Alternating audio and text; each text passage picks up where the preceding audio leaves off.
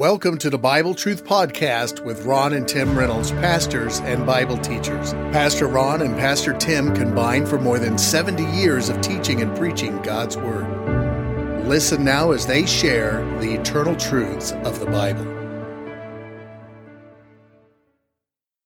Hello, friends. This is Pastor Tim Reynolds with Bible Truth for Living. Thank you so much for listening today.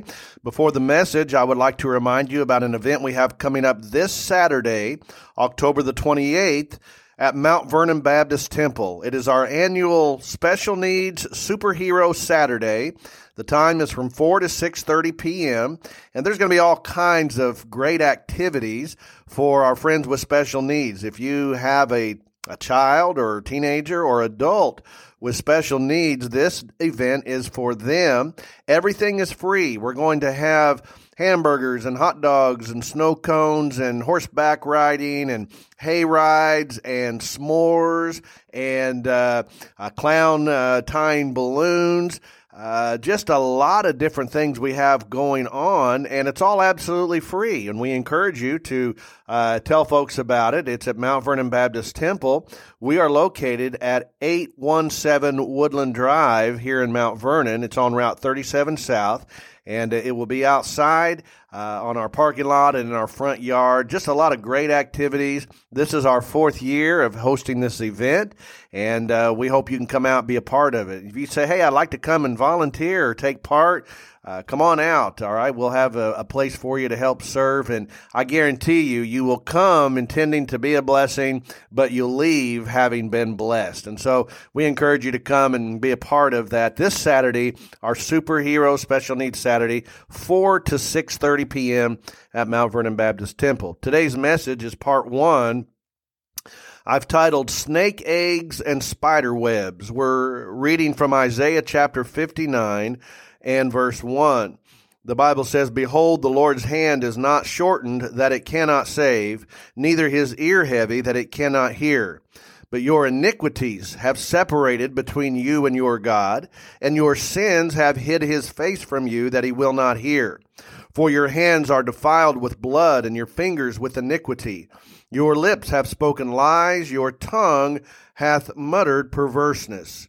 None calleth for justice, nor any pleadeth for truth. They trust in vanity and speak lies. They conceive mischief and bring forth iniquity. Here's where we get the the, uh, the title. They hatch cockatrice eggs. A cockatrice is a poisonous snake, a viper, and weave the spider's web. He that eateth of their eggs dieth, and that which is crushed breaketh out into a viper. Their webs shall not become garments, neither shall they cover themselves with their works. Their works are works of iniquity, and the act of violence is in their hands. You know, as we head into another election season, uh, we begin to have the debates, and the politicians begin to promise that they will address certain conditions in the nation. They'll talk about the economic condition of the nation, the educational condition, the social condition, and many other areas. However, when God addresses the conditions of a nation, he doesn't begin with the economy or the education or even the social condition. He always begins with the spiritual condition of a nation. Now, why is that? Well, that is because the spiritual condition is what drives the economic, the educational, and social condition of every nation. It all stems from the spiritual conditions of the people and of a nation. Now, in Isaiah 59, in this text, God is speaking to his people through the prophet Isaiah.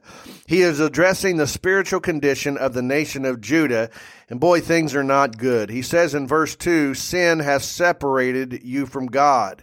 In verse 3, he says, You have blood on your hands and lies on your lips. Well, we see that in America today. I believe that a sin has separated America from God. We're no longer the the uh, God fearing nation that we were uh, before. We certainly have blood on our hands with uh, 60 million babies being legally aborted. lies on our lips. It's hard to know where to find truth today, whether it's in the realm of uh, media or academia. Sad to say, even behind some pulpits today. Verse 4, he says, Justice and truth are nowhere to be found. And then when you get to verse 5, he is speaking of the political and religious leaders of the day. He says they are snakes feeding their poisonous eggs to the people who are not uh, paying attention to what the Bible has to say. And those who do try to oppose them uh, try to crush the eggs and they fight a losing battle because crushing their eggs just leads to more vipers being produced. It's almost like trying to stamp out a fire in one area and another flame pops up somewhere else. And that's the problem that was taking place in Judah.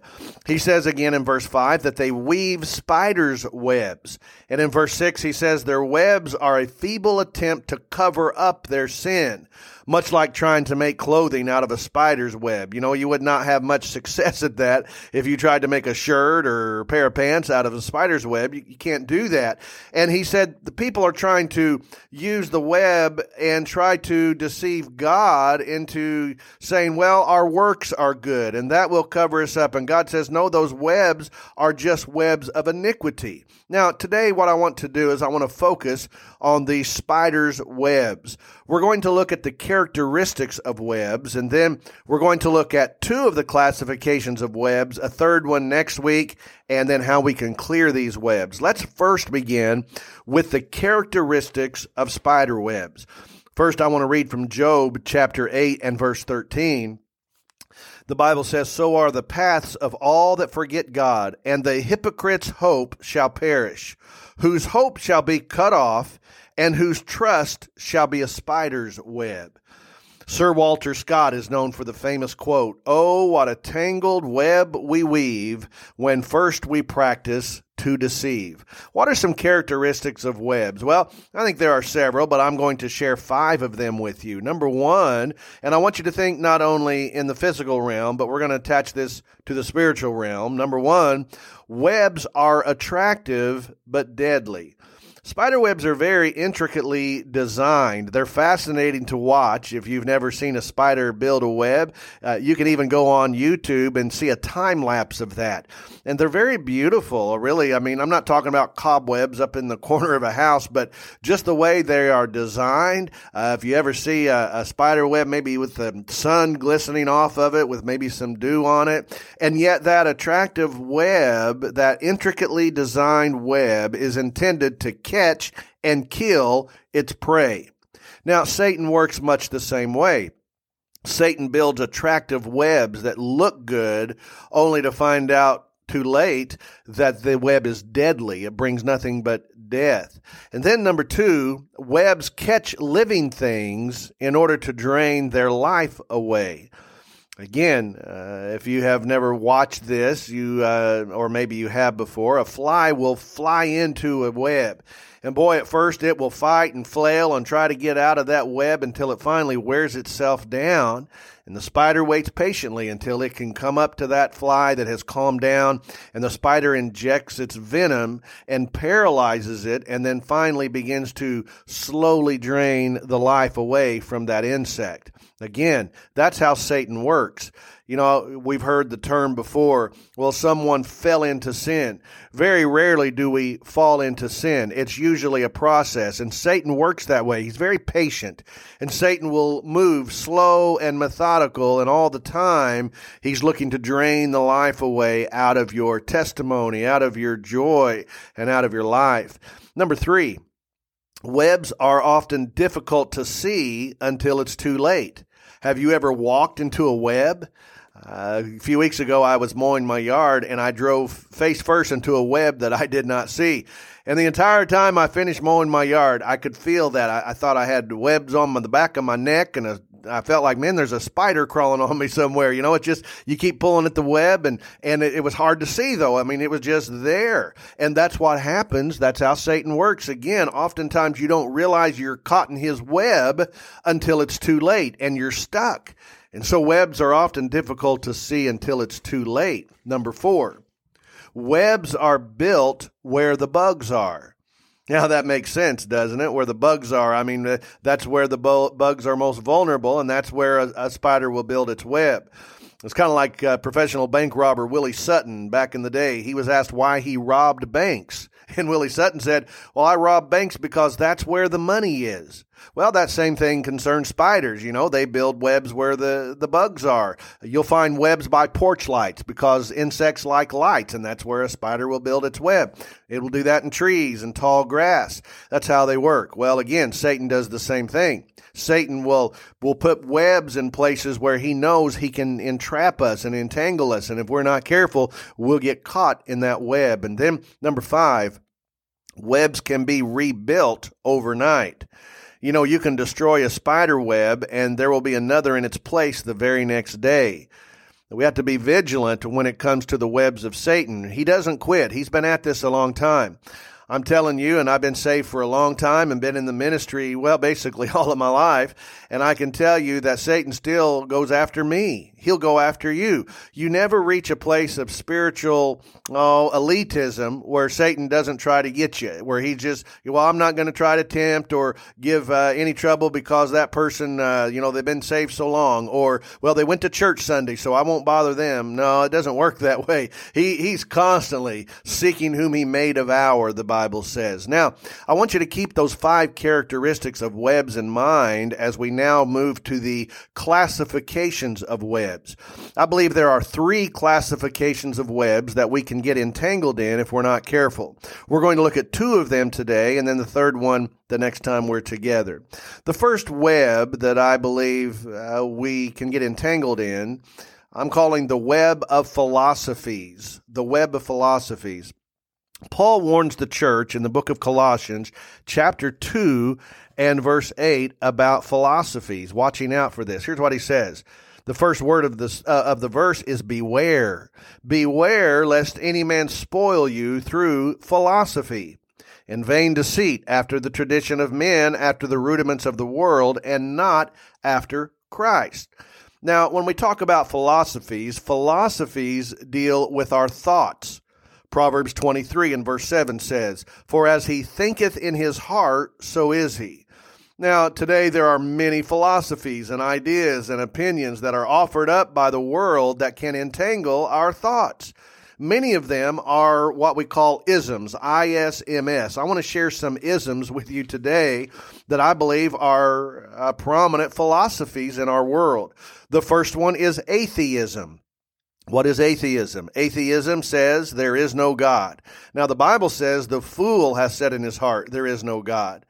But the world says, and sometimes this comes from academia and others, there is no God.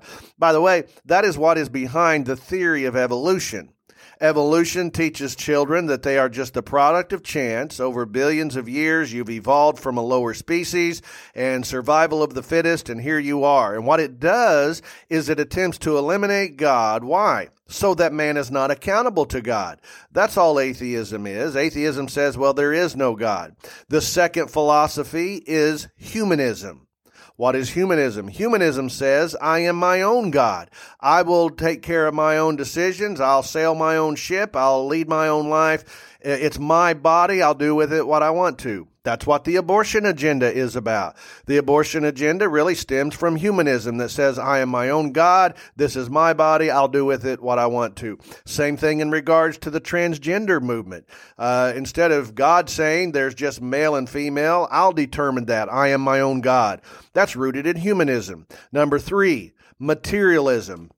Materialism says that my money or my stuff is my God.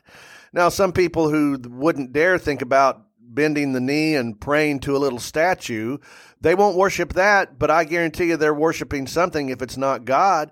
An idol is anything that we place over God. For example, if on Sunday morning the first thought you have is get my boat and head to the lake instead of to the house of God, that boat is your God. That's your material. I've seen it time and time again. A boat, uh, a side by side, a house, a, a car, and all these things, and money becomes the God because it's placed in front of God. And God said, Thou shalt have no other gods before me. So you don't have to just bend the knee and pray to something for it to be a God. Anything we place ahead of God in priorities in our life becomes a God. And so I think that's especially true in America today. Materialism the uh, the fact of money or stuff being God. Number four, moralism or moral relativism.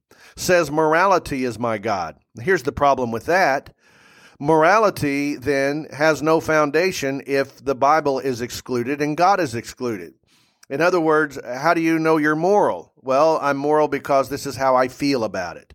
You see, that's the thing today, based on feelings. And so now we have my truth and your truth and his truth and her truth. No, there's only one truth. That is absolute truth. And by the way, that's Jesus because he said, I am the way, the truth. All right.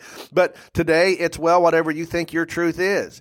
And so now, you know, the Bible speaks of truth has fallen in the street. That's how it is today. Think about it. You, have a hard time knowing where to get truth today. Do we get it from uh, the? Uh, do we get it from politics? Do we get it from the media? Do we get it from the university? Where where do we find truth? Well, it's missing today, and so that's the problem with uh, with moralism. Now, the last one, number five, is occultism. Occultism says Satan is my God. Now here again, a lot of people would say, well, I, you know, I don't pray to Satan. He's not my God. Well, do you rely on your horoscope to determine your day or your week or your, your month? You know, I know people who will go and they'll check their horoscope before they do anything in the morning to see what the position of the stars says. That's astrology.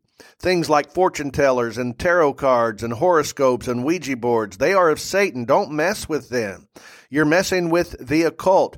And let me tell you something else. Satan does not know the future. He can't tell the future. If he did, he would know the end of the book. And the end of my book, the Bible says that God wins. All right, so he he doesn't even uh, he doesn't even believe that. So these are the five isms really that are prominent on our world today. Most of the isms of the world are grounded in the philosophies of men: pantheism, socialism, Marxism, communism, on and on. I'm like the preacher who said, "I'm looking forward to the day when all the isms become wasms," and that's going to happen when Jesus returns to this earth.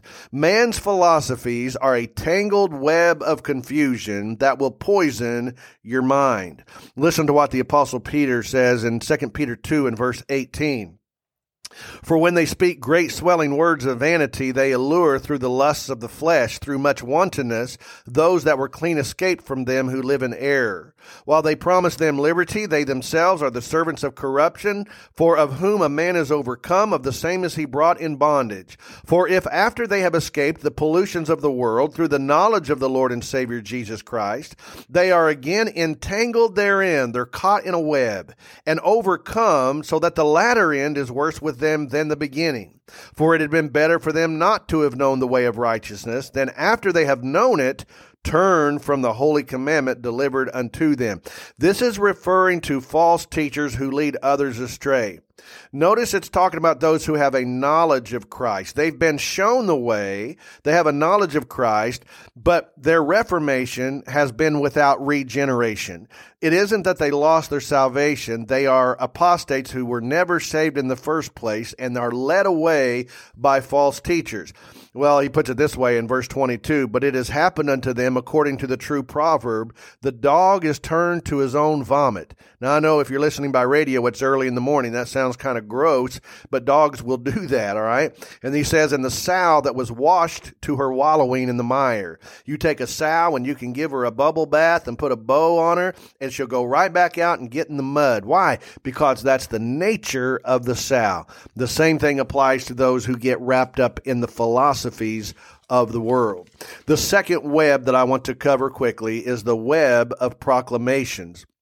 These web of proclamations we often weave ourselves. Now, philosophies deal with our thoughts. Proclamations deal with our tongues. Now, I'm going to share some practical things here with you regarding our tongue, and I want to read first of all from James 3, verses 3 through 10. James writes, Behold, we put bits in the horses' mouths that they may obey us, and we turn about their whole body. Behold also the ships, which though they be so great and are driven of fierce winds, yet are they turned about with a very small helm, whithersoever the governor listeth. Even so the tongue is a little member, and boasteth great things. Behold how great a matter a little fire kindleth. And the tongue is a fire, a world of iniquity. So is the tongue among our members, and it defileth the whole body, and setteth on fire the course of nature, and it is set on fire of hell. Well, that's pretty strong. For every kind of beast and of birds and of serpents and of things in the sea is tamed and hath been tamed of mankind, but the tongue can no man tame. It is an unruly evil, full of deadly poison. Therewith, with the tongue, bless we God, even the Father, and therewith curse we men which are made after the similitude of God. Out of the same mouth proceedeth blessing and cursing. My brethren, these things ought not so to be.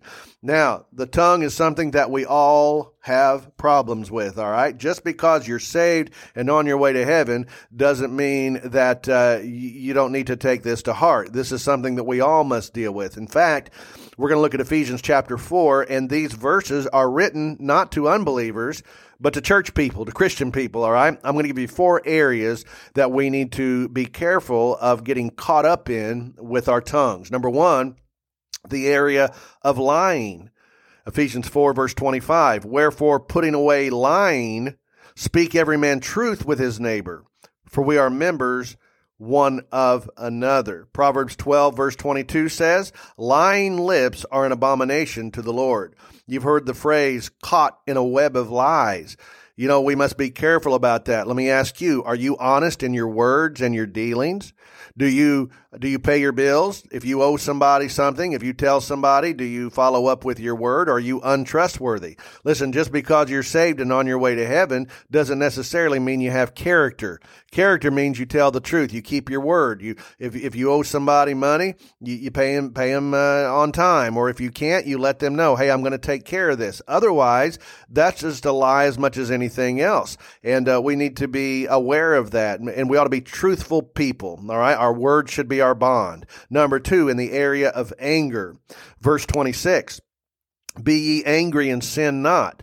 There is an anger we can have without sinning. You know, especially when it, excuse me, comes to righteous anger. It ought to make us angry to think of all those innocent babies who have been murdered in the womb. It ought to make us angry when we see our nation uh, running the opposite direction of God. That ought to make us angry. The Bible says, Be angry and sin not. Let not the sun go down upon your wrath, neither give place to the devil. That means we're not to let anger get the best of us. Proverbs 15 and verse 1 says, A soft answer turneth away wrath, but grievous words stir up anger. You know, words uttered in anger can cause permanent damage to relationships. That can happen with a husband and wife. Get in a shouting match and say something in the heat of the moment, and you know you, you want to get forgiveness later on, but it will never be forgotten what was said. That can happen on the job. It can happen with your children. You know, one moment of anger at a bad report card and you say you're never going to amount to anything or why can't you get good grades? A child can take that and live with it their entire life. We've got to be careful about that. It can even happen in church and sometimes it's even innocent, but we must watch that and be careful. It's not only important what we say, but how we say it. That's why it says a soft answer. That's not only speaking of what we say, but it's the tone and the temperament in which we say things. I must continue. Number three, in the area of cursing, Ephesians 4 and verse 29 says, Let no corrupt communication proceed out of your mouth. What is corrupt communication? Those are words that are not pleasant. They're not pleasing to God. Proverbs 15 verse 2 says, The tongue of the wise useth knowledge aright, but the mouth of fools poureth out foolishness. You know, I know grown men who think cursing makes them sound tough, or uh, you know, sometimes a young person will will use curse words because it sounds hip or something. It doesn't sound tough. It doesn't sound hip. It doesn't sound cool. It makes you sound foolish and like you have a limited vocabulary, like you have nothing better to say but curse words. I mean, you know, it's time maybe to grow up and get out of that. Quit using those words. That's just words that are corrupt. Our communication should not be corrupt. The rest of that verse says that which is good to the use of edifying, building up, encouraging. That uh, is the kind of words that we should speak. And then number four, and probably the most deadly of them all, is in the area of gossip and talebearing. The Bible says in Proverbs 26 and verse 20, where no wood is, there the fire goeth out. So where there is no talebearer, the strife ceases. You take a troublemaker out of a job or out of a church, out of a, a school setting, that one gossip or talebearer, you remove them, everything begins to just calm down. That's, that's the point here. As coals are to burning coals and wood to fire, so is a contentious man to kindle strife. You know people, and so do I, that just want to stir up things. They want to stir up trouble. You see, oh no, here they come. They're going to stir up trouble. They do it, you know, they may jump from church to church and they try to start trouble in churches. They'll do it in their homes. They'll do it at work. That's just the kind of nature that they have. The words of a talebearer are as wounds, and they go down to the innermost parts of the belly. Burning lips and a wicked heart are like a potsherd covered with silver dross. He that hateth dissembleth or tears apart with his lips, and layeth up deceit within him. When he speaketh fair, believe him not for there are seven abominations in his heart. You know, a gossip, a talebearer, when they begin to sweet talk you, don't take him uh, for uh, face value because they probably have an agenda. They may say something like this I'm going to tell you something, but don't let anybody know it came from me. Those are fair words that are really looking to stir up trouble. I would advise you get away from them as fast as you can. Don't repeat anything they say because all it is is just trying to stir up trouble. Now, today we've looked at the webs of philosophies and we've looked at the web of proclamations. Next week, we're going to look at the web of practices and some other things to go along with that. And then we're going to speak about clearing out the webs that we get entangled in. So I hope you can tune in then. Saint, thank you so much for being a part of the Bible Truth for Living program. I look forward to being with you again next time. And until then, this is Pastor Tim Reynolds saying, May God bless you, is my prayer. You've been listening to the Bible Truth Podcast with your host pastors, Tim and Ron Reynolds. They can be contacted on the Mount Vernon Baptist Temple Facebook page, or you may send Pastor Tim an email to timrey1 at hotmail.com. Or if you prefer, mail correspondence to Bible Truth Podcast, 817 Woodland Drive, Mount Vernon, Illinois, 62864. Again, that's Bible Truth Podcast, 817 Woodland Drive, Mount Vernon, Illinois 62864. Thank you for listening.